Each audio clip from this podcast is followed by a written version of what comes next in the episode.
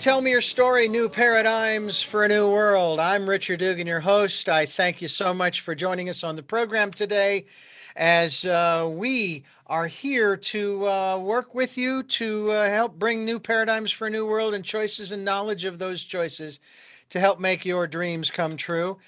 I hope that you will stay with us every Sunday, seven a.m. and seven p.m., Monday mornings at one a.m., streaming live at those times at richard dugan dot com. We also have podcasts at SoundCloud, iTunes, TuneIn Radio, Spotify, Stitcher, Player F M, as well as richard dugan dot com. We are also on Zoom with uh, videos of this program. I let me rephrase that. Yes, we're on Zoom because that's how we're doing these interviews, but we're on YouTube where these videos can be seen. So I hope that you uh, will um, uh, join us there as well. Watch our interviews, get to know our guests face to face, as it were, myself as well. And I hope that you will continue to be with us. And if you're looking for it, go to Richard Dugan and Tell Me Your Story. Just look for the guy with the black hat. There you go. Those are the basic uh, elements there. We'll also be giving you our website for our guest here in just a moment. And we will also uh, want you to participate in twenty twenty, the uh, twenty twenties. The decade of perfect vision, uh, where uh, we ask you to go within, spend some time uh, seeking uh, out that still, quiet, small place where you can find calm, peace, relaxation, if you will, uh, rejuvenate, re-energize, uh, refocus. And uh, we hope that you will take the time to do just that. We also hope that if this resonates with you, will join us uh, financially supporting the program. We have PayPal and Patreon accounts for your security as well as ours. So do what you can. We will take energetic support as well. Our program today is going to be talking with a man who, um, well, you could put it in this context of rags to riches, although we're not talking necessarily about um, the dollar sign riches per se. Uh, basically, it's a journey uh, of uh, adoption, cancer, addiction, and uh, breakthrough to living. Our guest today is the author of Killer Graces. Interesting way to phrase that. Steve uh, Melen is my guest. Steve, thank you so much for joining us on the program. Hello, Richard. Thank you for having me today. Interesting title to the book. Uh, I've never considered uh, Graces to be killer. it, it's just the way things came out. I mean, this is actually named after a racehorse. Uh, uh-huh. my, that, yeah, so that's where it came from. My first racehorse that I participated in was named Killer Graces, and I bought into this on a whim. It was not really planned, and all I knew was the name of the horse. And so if I go through this journey for the next, uh, next ten years, it was, uh, there were some really, I, I'm very graced and blessed right now. And I've had some some killer things that should have knocked me out, multiple things. So I just thought it was very appropriate. Uh, Killer Graces, I did very, I was very lucky on that first horse, and I've actually, I'm still lucky being here. Well, we are, I would say, lucky to have you to share your story with us as well, and some of the things that you have learned over the years. You, uh, I'm going to give it out early because I want people to uh, begin the process of of knowing where to find you. Uh, what's great is uh, when you are able to find a website that is easy to remember, and especially if it's your name, uh, so much the better. I was lucky. I grabbed mine early on. Uh, you did as well, apparently. Steve Melen, M L M E L E N is the last name, Melen. steve melen dot com is the website. This is your first book, isn't it? Yes, it is. I, I actually never planned on writing a book, and I just, there was so much feedback throughout each story, and as the, as the progression happened, that I, I couldn't ignore it at one point, and then finally I, I started the process. But the process did take me seven years, so it wasn't it wasn't an easy process. Wasn't a quickie there, that's for sure. Yeah, no, I, and I no. can attest to the fact that it's not a quick process because I've I'm still working on one twenty years later. Oh, good. Uh, well, I didn't officially start writing it maybe until ten or fifteen years ago, but, uh, you know, I knew that there was going to be a book there, and I just, uh, I've been, well, come on, be honest. I've been procrastinating, okay? Uh, yeah, right. That's all there is to it. Um, let me address the subject because this has kind of come up a little bit. You know and I know that uh, we're all looking to uh, find out who we are, where we come from. get a little idea of um, uh, what makes us tick as individuals, but specifically uh, you as Steve Melen, me as Richard Dugan. Uh, and uh, in your case, uh, uh, you dealt with the subject of adoption. And uh, I'm curious as to, first of all, how you found out, uh, if it was um, intentional or by accident. Well, uh, the adoption process was not the normal one. I mean, I was basically handed over one day as a trial run to another family when I was really young, about two years old, and I just never went back. So it wasn't through the the the, his, the normal ways that someone would be adopted. So, I, and I didn't know any of this as you know any of this because it was happening when I was two years old. So uh, you know that was back when I, I was born in Minnesota. I came out here in California when I was nine months old. And then my mother at, uh, at the time uh, needed help and support, and she let me go with one of the teachers at her sister's school for uh, for a, a trial run. So uh, that trial run, you know, just ended up ended up turning into my life. And I, I, I, you know, I didn't find out much about that. I knew my parents who adopted me told me I was adopted all along. Uh, but they, and they said I could meet my parents if I wanted to, my biological parents, and I was too worried or nervous or scared to do it for for the first eighteen years. And then not until right after I turned eighteen, my mother, biological mother, approached me in the parking lot of my high school and uh, and introduced herself. And that was the first time I reconnected with my biological family. But subsequently, I've, I've met and my dad, my mom, and I've had a sit down with them. It's a wild story in the book, but I've, I've had a sit down with both of them about six years ago uh, in Minnesota. And that didn't go so smoothly, but it was, I'm glad I did it. So would you say that your relationship with your biological parents is strained? No, it's actually good now. Okay. I mean, in the process. Yeah, I, I actually, I think it was strained between the two of them, not oh, between me and them. I see. I beg your pardon. Yes.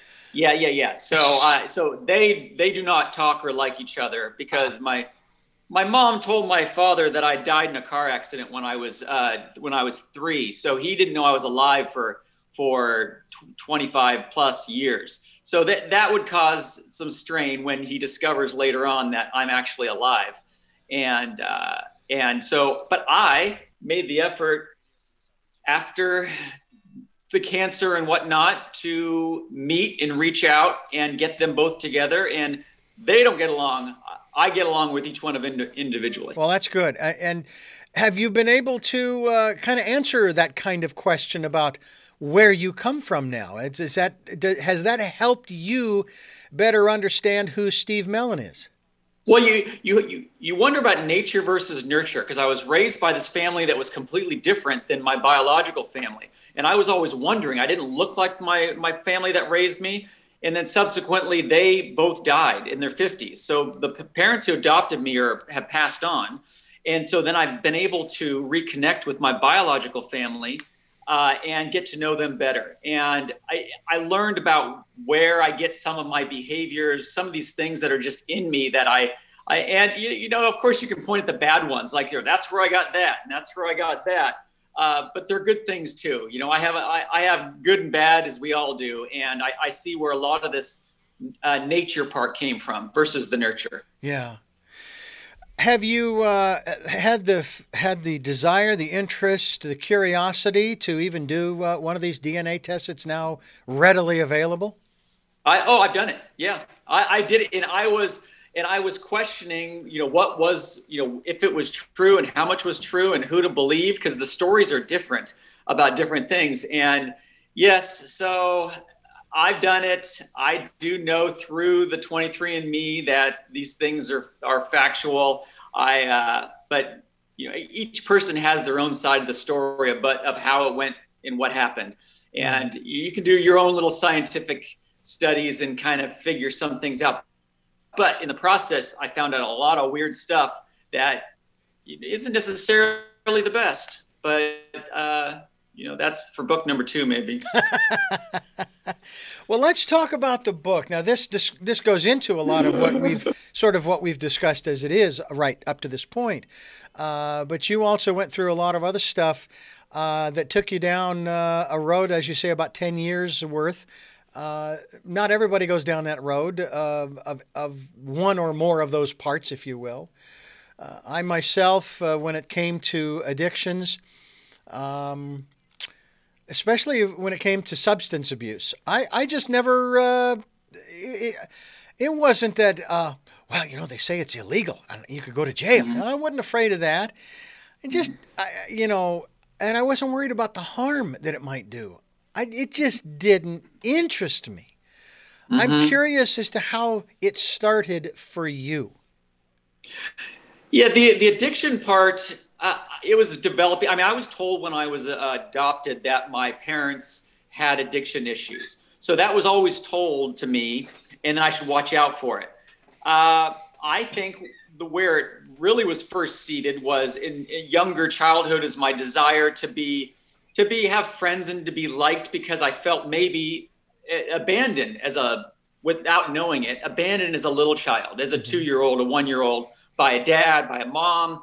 And so I wanted to be liked by friends. So I think what I did was I found a way to be, I wanted to be funny and I wanted people to laugh. So I, so when I was a young child, before using any substances, I think I used humor and that and sports to actually get friends. And then the older I got, I started to find alcohol, and I felt that it maybe numbed some of the problems. And then it, I felt that it enhanced the good parts of me, which it, over time, it does not do that. But where the addiction really, really got bad was after, I mean, we were, I guess we're going to talk about my cancer, the cancer uh, that I had with my stomach uh, being removed. I, I got addicted to pain meds.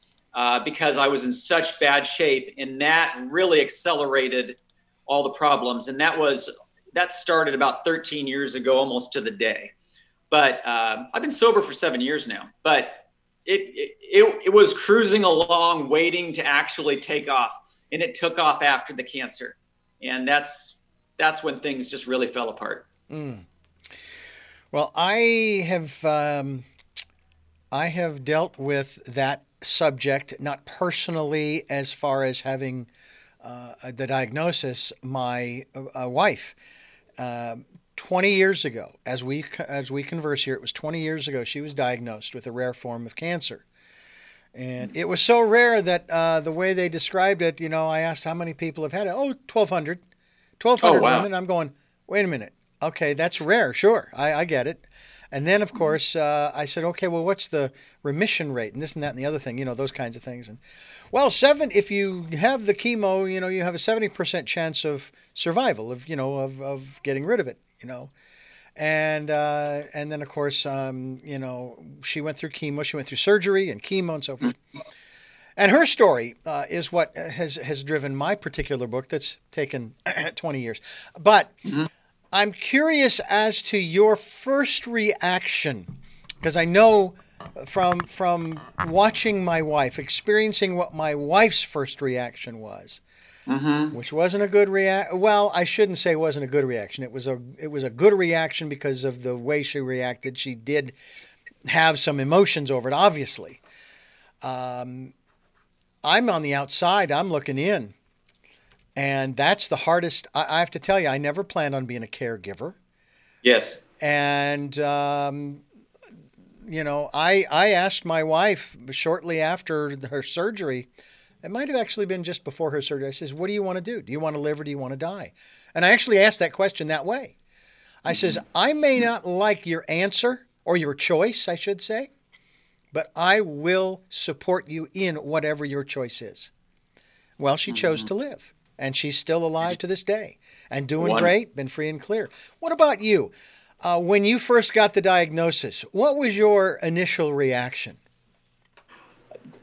Oh, it was my initial reaction. Sorry for the language. all, all right. right. But, all right. But uh, that, I, I didn't know how bad it was. I didn't know the severity of it uh, at the time. I was told I was I, I went in.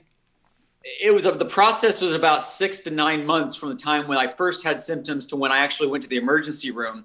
And I was already going to my primary care physician and checking things out because I had a pain, I had discomfort.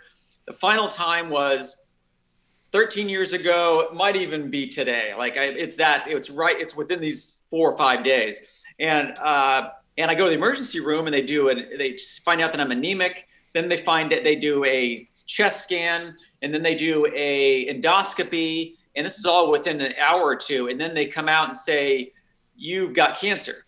And I, and I said, well, I, okay, that's, that word is just terrible. But then they said, then they, uh, they say, you need to have your stomach removed immediately. And that was, and they said, you might have pancreatic cancer. And I didn't know what any of these things were really, as far as the severity and, or the odds. And so I just basically put my head down and called my friends and said, I think I have pancreatic cancer, or stomach cancer. And they all were just, you know, I, I could see the looks on their face, but they were all being very supportive. So over the next two weeks, I had to have uh, about multiple doctor visits and endoscopies and, and staging and check out where I was going to have this procedure done. And I ended up uh, choosing Stanford. Stanford then wanted to do the surgery on January thirtieth. And I said, no, can't do it that day. That's my birthday. And uh, so because I didn't want, and there was a chance I could have died on the operating table. So I, I didn't want my birthday and death day to be the same day. Mm. That would just make too big of a story. And I wouldn't be able to, you know, write this book, I guess. I wasn't thinking about a book back then, but uh, so I, uh, I pushed it off a week after that. So they, on the surgery day, they took out my stomach, my spleen, half my pancreas, a third of my esophagus, and then followed by chemo and radiation after that. So That that was a uh, that was the beginning of a very tough road. But I, as you talk about being the caregiver, that word, you know, I work with caregivers and and patients around the world and country now, and I wasn't aware at the time at how hard it was from the caregiver side. Uh, it, it was so hard. It ended up ruining my marriage. My marriage fell apart. Uh, uh, but what you I commend you and I commend what you went through, because it is really hard to watch a loved one go through that. And because uh, the odds weren't with me, you know, they weren't with me. And so what do you do? You talk about, you know, what you need to do if I don't make it, and, you know, and, or do you even want to live? Like, those conversations are really, really hard to have, mm-hmm. you know, especially I was only thirty-eight or just turning thirty-eight. So I was, I was young, younger at the time, younger. I'm I'm curious, uh, asking that question, uh, am I going to live or die? Do I want to live or die? What were your beliefs, your philosophy regarding death and dying then? And how has how has it changed? How have they changed uh, the philosophy, the, the beliefs uh, in regards to uh, death and dying and what's after this life? Yeah, I the, my I grew up in a religious family, going to church every weekend from five years old to uh, to high school, and then I broke away uh, from from that when I went to high school, and just so happened to coincide when I started drinking, which is kind of strange. I look back at, I just kind of diverted and was in more into fun, travel, girls, parties, sports, those things, and. Uh, I kind of pushed that aside then. And then not until after all of this did I come back to being very, very spiritual in this whole process, because I think I pushed the edge of, of almost dying a couple times with the addiction and the cancer. I mean, I was, they put, they code blued me in the hospital, and I was sedated and on a breathing tube for a week. So I woke up, you know, I woke up uh, hallucinating and seeing things, and, and I was strapped to the bed. I, I, I couldn't move, you know, I was like, what, what's going on? And I, I thought, so since then I've been on this journey trying to find out, or trying to just understand more about, about how these things are. I think I have people or spirits or powers looking over me. I don't know how I made it through this. It's uh, per my doctors, per my friends, per everyone, they say it's miraculous. And now I want to, I, there's more to all of this. Mm-hmm. The power of the prayer from all my friends and family, I absorbed all of that energy, and I think that really helped me get to where I am today. I don't, I can't explain it. And I mean, who really can explain it? But I do have a very spiritual uh, belief that there's more to all of this. And I, I'm, I'm still on that journey now. One of the thoughts that came to me when you described your your initial diagnosis, and you got to have your stomach removed right away. Um, has there not been enough advancement yet, or has there been, as far as you're aware, to do, uh, I don't know, they do transplants of just about every other part of the body. What about a stomach transplant? I don't know anyone who's ever had a stomach transplant. Uh, they've done... What they, uh, I know lots of people, and some people actually, my doctor prophylactically removed stomachs from a whole family because they had the, the gene for for it. So people would, I don't know, you know, people will do that, but you don't need to have a stomach. And I didn't know you could live without a stomach at the time that it was happening. And and they and they told me, and then they took my spleen out, and I didn't even know what the spleen did at the time, right? They took half the pancreas out. I said, I think I need my pancreas, you know. So. Uh, Yeah, they they do not do replacements of stomachs. Uh, the only thing that I do now differently without my stomach is I have to give myself a B twelve shot once a month. And that's the only thing that is absorbed in my stomach that is not absorbed in my small intestine. Everything else I do is same. Now, I am anemic. I, I do have, you know, I, I'm skinny. I can't gain weight. I don't absorb calories. I'm forty-five pounds lighter than I was before. Uh, so some of these, the joke is that, you know, people go, oh, I'd love to have that problem not being able to gain weight. Well, yeah, it was a little hard path to take, but uh, yeah, I, you can do everything normal without a stomach, and people, people choose to do it prior to even being diagnosed with cancer these days. And I don't, that's pretty crazy to me. From your perspective, I can understand that too. I, I kind of like mine, uh, you know. Yes. I had never yes. heard that you could actually live without it. Uh, and if I may ask some uh, more detailed questions, yeah. uh, uh, do you eat relatively normally, or is that something, because without the stomach, you don't have the acids to break down the food uh, right. to be then distributing the minerals, the, the, the, the vitamins, minerals, and calories and all those other parts uh, to the, to the, through the bloodstream and the rest of the body. Yeah, my at first my meals were, I mean, I've been, I still struggle thirteen years later with the meals I eat, but I do eat, I can eat steak and lobster if, you know, I may feel tired and uncomfortable and have to lie down after, but I eat pizza and Mexican food and Chinese food, and I eat whatever, I eat more than my wife does. I just don't absorb all of that, all, all of those calories that are coming in. And, and, and I no longer... I get more reflux that comes up now that because they cut the bottom of my esophagus out, and we have a sphincter up here that, right. that stops things from coming up. And mm-hmm. so I get a bit more reflux, but I have to, what I have to do, I have to chew more. I chew, chew, chew, chew more to get, get the food down, and it absorbs a bit better. You know, you and most everyone else has the acids to break it down. It's the holding place. Okay. Then it gets pushed to the small intestine. Okay. But Yeah. So, so you have uh, developed some new techniques, if you will, protocols as far as eating is concerned. But again, you're just like the rest of us. We could, you and I could go out for a cup of coffee and some bacon and eggs and, and have a great, great time. And it would be wonderful. coffee, coffee here. I probably have too much coffee now. I love bacon and eggs. I love all of that. I just, it's, it's unstoppable. Right. So, um, when you are not, uh, talking with folks such as myself about, uh, Killer Graces, uh, what are, what are you doing with your life these days? I mean, obviously that turned your life upside down initially. Yes. Yes. Uh, I mean, I am a financial advisor by nature, so and I work remotely uh, because that's what a lot of people do these days versus going to the office. I have my own clients, so that keeps me busy. I have two kids, a child, a daughter, and a, and a stepson that are both teenagers. And then I actually am very, very active in mentoring people uh, with stomach cancer and addiction. So I'm I'm on a board of Debbie's Dream Foundation, which is a is a cancer foundation that I, I go to, we go to Washington, D C every year, and I speak with Senate and Congress members.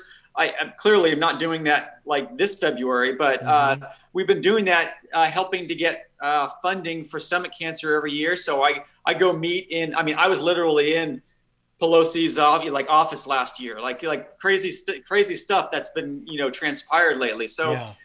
I go do all of these, uh, these type of things. And then on top of that, I'm very active in having fun and enjoying travel. I've been on twenty airplanes in the last six months. I've been to Panama and Mexico and Atlanta, and, and I, I have horses that I own still that are running around the country. So I am making the most of every opportunity I can, because I just, uh, I, I, I don't want to miss out, and I want to live. What about your immune system? Was it impacted severely, or is it pretty much intact from that standpoint? Uh, because obviously you have to take that one shot every every month and so forth. Uh, but I'm just curious, uh, in I, terms of, especially in terms of this virus, I mean, I'm not going to uh, de-emphasize the severe seriousness and severity of this virus. And now we have not just one, but apparently two different strains, as our conversation is unfolding here. Uh, mm-hmm. But I personally believe that if, uh, and again, this is not a guarantee, and I'm just speaking for myself, ladies and gentlemen, I'm not putting this out for everybody else. If my immune system is strong, I think I stand a better chance of uh, fighting it off.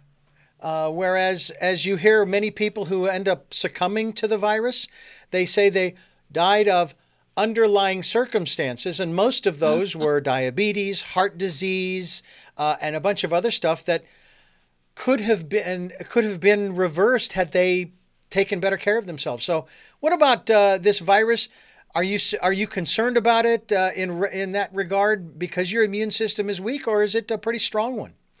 I, that is a great question about how strong my immune system really is. Uh, ever since I went through the chemo and the radiation, and I was beaten down so low mm-hmm. for so long, I haven't really gotten a cold or gotten uh, or gotten flus. I mean, I do get my flu shot every year. I do, and this in COVID, I have been mask wearing, sanitize wearing, but I do go out every day to the store or go run around. I do things, and I've been on planes. So I don't really know for a fact whether or not my immune, I I think my immune system maybe is okay, but technically with all these things removed, it should be very compromised. So I hope to be able to get the the vaccine as soon as I can. Mm-hmm. But I'm I'm I for even as compromised as, as I am, I'm kind of far down the line on being able to get it. Uh, it doesn't seem like it's something I'm able to get in line for at this point. And they're yeah. doing the you know the other frontline workers, but.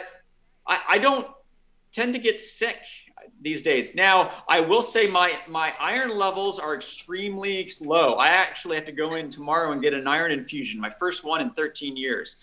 Uh, my I guess you're supposed to be between forty and two hundred, and I'm a four. Oh. I'm a four, but whatever that. So my doctor said that my iron, so that means my energy should be lower, and I have zero in my tanks. But they said, so I finally... went in and there and the doctor just said, I need an infusion. Well, it, I'm not going to die from low iron. I just supposedly don't have any energy, but for someone who has no energy, I, I do, I do a lot of stuff. So I'm going to try that tomorrow and we'll see. And I've got two things scheduled to the in next week and, and this week. And hopefully that will help that level, but that's just my energy. It's not my immune system. Yeah. I don't specifically know. Everything else seems to be okay. I mean, let, let's talk a little bit about uh, your your overall philosophy uh, as it as it uh, as it pertains not just to the cancer, uh, but to everything that you have been through uh, and how that's changed over the years. I was born and raised a Catholic, Western Rite of the Catholic Church. Uh, and as mm-hmm. I grew up, I was exposed to Mormonism because our neighbors were Mormons. Uh, I mm-hmm. was uh, uh, introduced, in a manner of speaking, uh, to uh, to Judaism, just, you know, especially around the holidays with Hanukkah. And, of course, I remember hearing, oh, yes, this is the month of, uh, this, where we celebrate Yom Kippur and all these different things. And, and then, of course, uh, Islam. And I was a Baha'i for a year and a half back in the early nineties. I consider myself today to be a metaphysician uh, mm. because I'm looking at all of those. And one of the beautiful tenets of the Baha'i faith, the founder uh, Baha'u'llah used to w- would say, and it's written, uh, if you accept uh, one of the uh, messengers of God, you accept them all. And if you reject one of them, you reject them all. Well, uh, I don't have a particular favorite. When mm. I was working for a Christian station, uh, Steve, I, I was uh, actually... uh, talking with some people, and I says, yeah, you know, I'm on my search. And they say, well, well, once you find Jesus, your search is over. I said, well, no, not actually. That's not entirely true. Actually, when I find Jesus, my search has just begun. Mm-hmm. And and I firmly believe that. So I'm curious about your search, uh, where it started, uh, how it's been transformed through your life, and where it is today.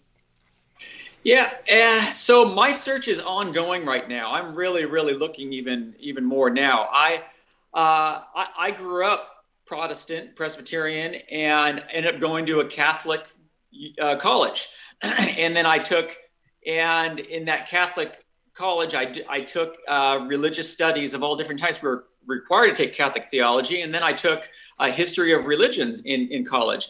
And, and at that point in college, I was kind of, I was very, my direction wasn't in, wasn't focused toward religious studies, but I did, uh, I did learn a lot about Taoism and Buddhism and Judaism and, and all these different religions at the time too. So I, it, it, it actually strengthened of my faith in something, and I just uh, I just didn't know exactly what that was going to be. And then and then my my my girlfriend was was Jewish uh, at the, at the time, and and I would go over and hang out with them, and and, and they would call me the this is what they would call me. They'd call me the English muffin with all the bagels. Like I would be like the the one outsider that was with all of them. I I wasn't one of them, and uh, it was.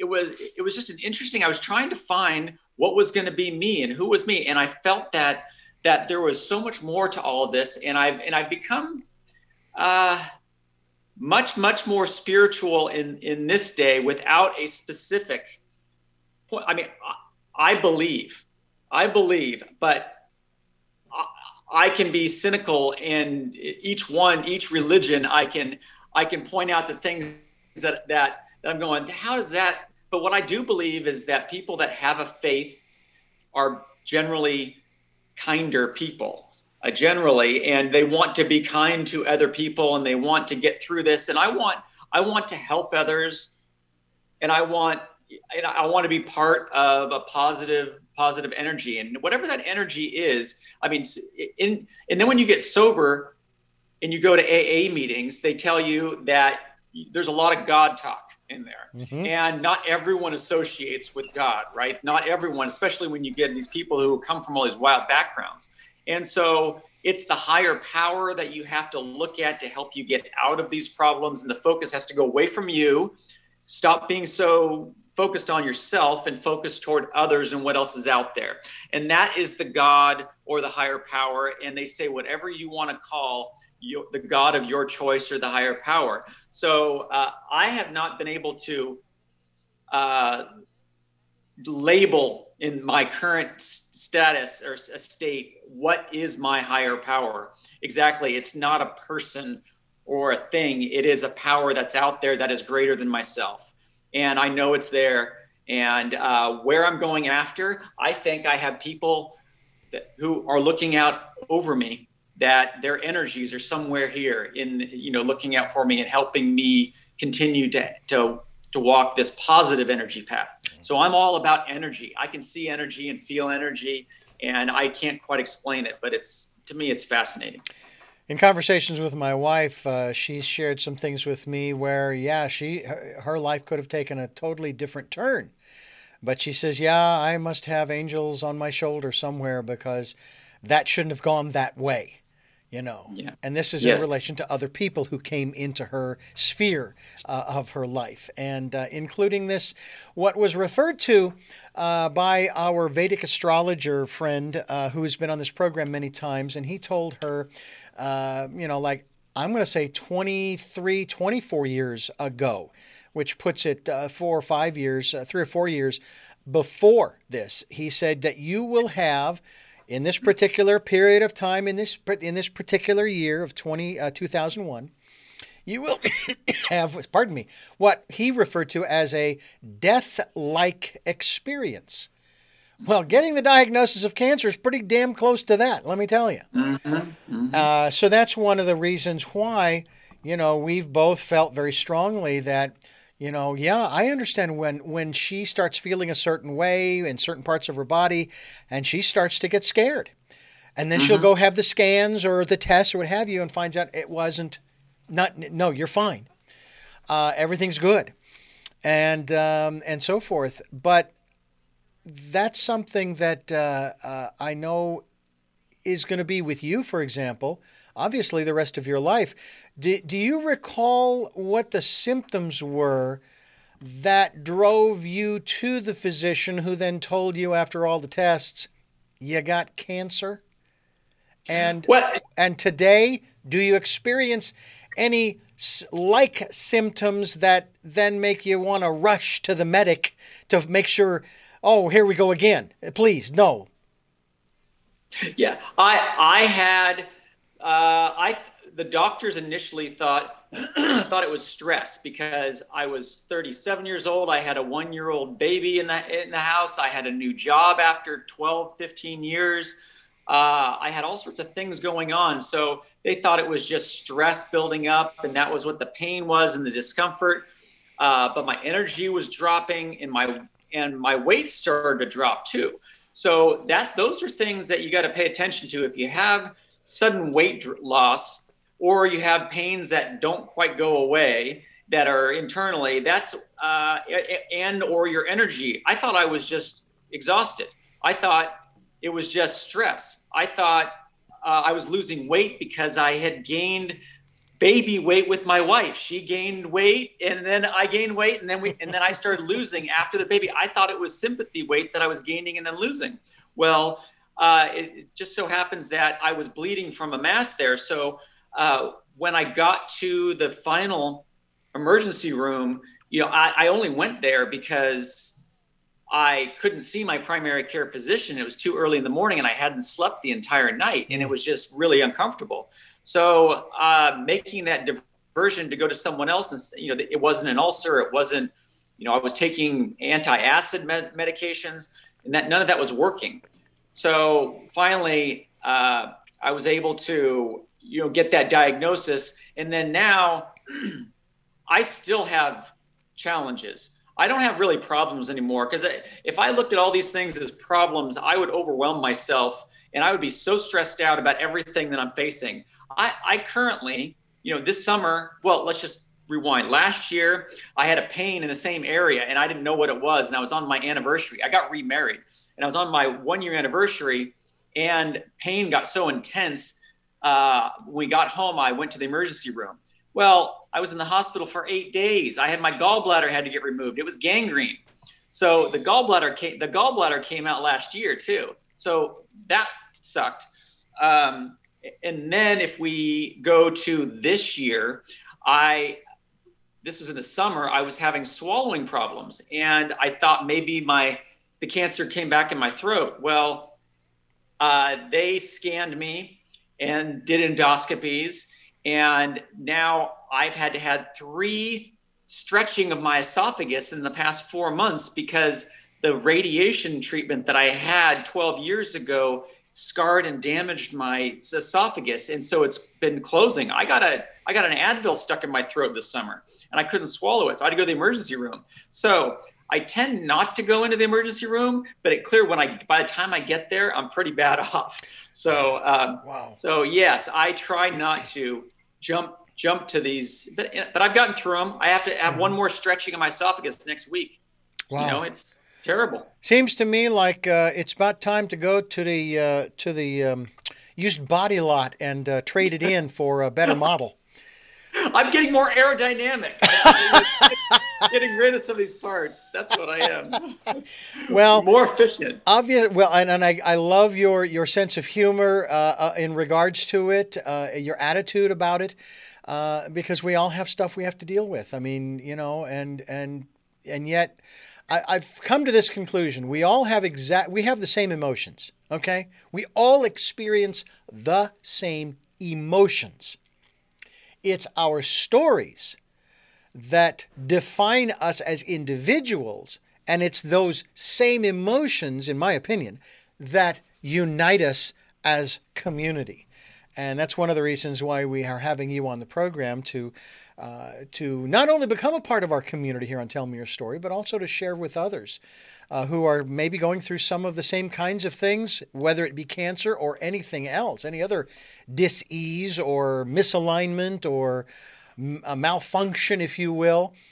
You know, that, you know, there you, you hear quite often, uh, Steve, uh, from the auto dealers, uh, auto manufacturers, we are uh, recalling uh, five and a half million vehicles going back fifty-five years because of a single defective part.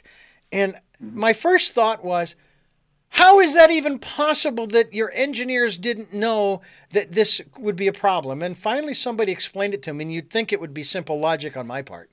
They explained it to me. Even an engineer and a designer does not know exactly how a particular part or system is going to hold up over the long haul. And that's the reason why those kinds of things happen. It's not intentional uh, design uh, flaws and that kind of thing. In spite of one gentleman I interviewed about twenty-five, thirty years ago who wrote a book called uh, Built-in Obsolescence. Uh, it's basically because it wear and tear, and they don't know how it's going to how, how that's going to how that's going to play out over the years. And uh, I, you know, don't get me wrong, I'm a believer in the force too, my friend. Uh, but I'm sitting here thinking, you know, sometimes I wonder if the manufacturer uh, should have spent just a le- took took you take another day, take one more day, and make sure you get it right so the parts last. Well, it's not on the manufacturer; it's how we, as a species over the, the generations, have treated ourselves.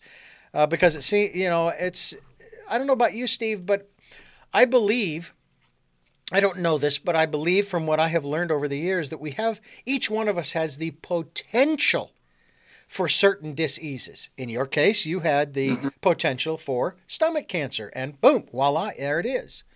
Mm-hmm. Um, I have the potential for type two diabetes. I had it at one time. I don't anymore because I knew how I got it, you know, uh, and it was from the pandemic.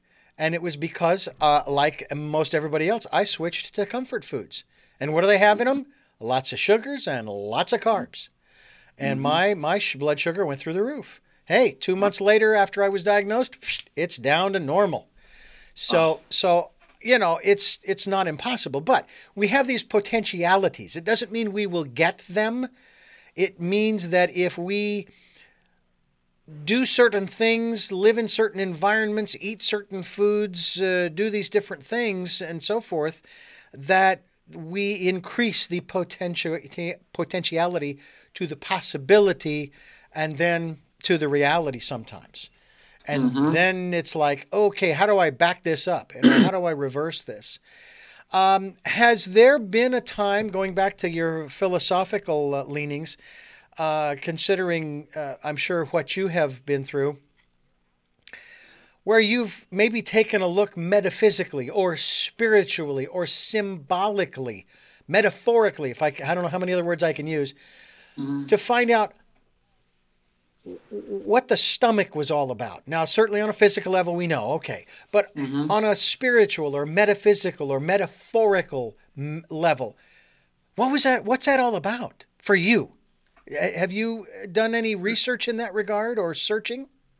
That's a fascinating question. I, I, I, I, I think that we carry a lot of stuff and heat and energy in our stomach. And uh, I I have not really thought about or even been asked that question, but I do know that I took a lot of stuff in and maybe, and I don't think it was necessarily the healthiest when I was younger. My parents died of heart attacks in their fifties, fifty-two and fifty-seven. And so I don't think that the, I grew up in a house that was ingesting a lot. There was no alcohol ingested, but mm-hmm. the stuff that was brought in was into our bodies was probably not as healthy as it could have been. And it took both of them out with heart attacks. So uh, I think, you know, s- symbolically, uh, I, I had a, what was it? Was it embarrassed about my parents? Was it, you know, they were overweight And I had this thing about their eating that bothered me. Mm. I, I just, I was embarrassed by it. Yeah. And, you know, and, uh, and I did not want to follow in those footsteps to be obese. And oh. so now that you, you know, you asked that question, I, I, I, you know, I don't know, I don't know how that connection is, but there is some connection about, about the stomach itself and how I really had a dislike for, for it and what it did to my parents. Uh, interesting insight. I, yeah. I, uh, this kind of goes back to what I asked earlier about her- heredity. Uh, I, of course, uh, uh, after finding out I was diagnosed with high blood pressure, uh, it was probably about a year or two after that, I called my mom and I just kind of said, hey, uh, is, I, I know that, um, you know, grandpa died from a heart attack and so on and so on and so on. Uh, you know, and she said, well, you know, high blood pressure, it runs in the family.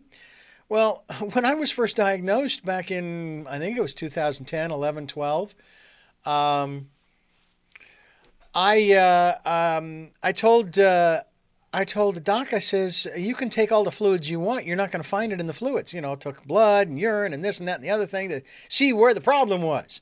Cholesterol might have been a tad high, but it wasn't, you know, dangerous. I says, it's not in my biology. It's in my psychology. See, I moved to California in two thousand six, and I moved from Phoenix, which is turning into another L A. Uh, mm-hmm. But that was my hometown and so forth. And so I, I told him, I said, uh, I said, uh, um, I'm having trouble dealing with, and this is what I said then, with the stupid people doing stupid stuff on the road, you know. Mm-hmm. And I've I've made some changes. I, I tried to remind myself uh, of what someone said to me, Richard. They did not get up this morning let, saying, let's get Richard. Okay? It wasn't mm-hmm. personal. And I took that two ways. One was, oh, okay, boy, I'm glad it wasn't personal. The other way was, what do you mean it's not personal? They don't care enough about me to make it personal. You know, it's like kind of silly. Um, but yeah, and, and that's really where it's at. I mean, I've always been, I think, uh, what would be considered a type A person, very energetic, very high, high strung, I suppose you might say. I mean, even my brother and his brother and sisters would probably agree that, yeah, there were times when I, I would get real upset and when things didn't go my way, sure. Uh, but that's just my temperament, something I've, I've lived with, and I've learned how to make the adjustments and reprocess what has just happened and saying, okay, wait a minute. Also realizing, too, that what I'm upset about that's on the outside is usually something within myself that I sh- I'm upset about. And so I turn it I turn it inwardly, and I, I start to, to process it that way. So it's a, it's an interesting process that we all go through, and I'm hoping that more people will do that, especially when they go to pick up a copy of your book, Killer Graces. It's written by my guest, uh, Steve Uh, and uh, Steve, um, you know, it's uh, uh, Steve uh, Melen, Melen, Steve Melen, M E L E N, and steve melen dot com is my is his website, not mine. His, mine's richard dugan dot com. Steve, I want to thank you so much for giving us so, so much time here on the program. Steve Melen, uh, who again is the author of uh, Killer Graces. I uh, want to encourage our listeners to go to your website to find out more about you and the work you're doing. And hey, we'll look for that second book if that's something that's that's uh, on the horizon for you, if uh, if that's uh, of interest to you to pursue that. I also have three final questions that I would like to ask you, but um, uh, I'm going to ask those of you in just a moment. But first, I want to remind our listeners that we are here Sundays at seven a.m. and seven p.m., Monday mornings at one a.m., streaming live at richard dugan dot com.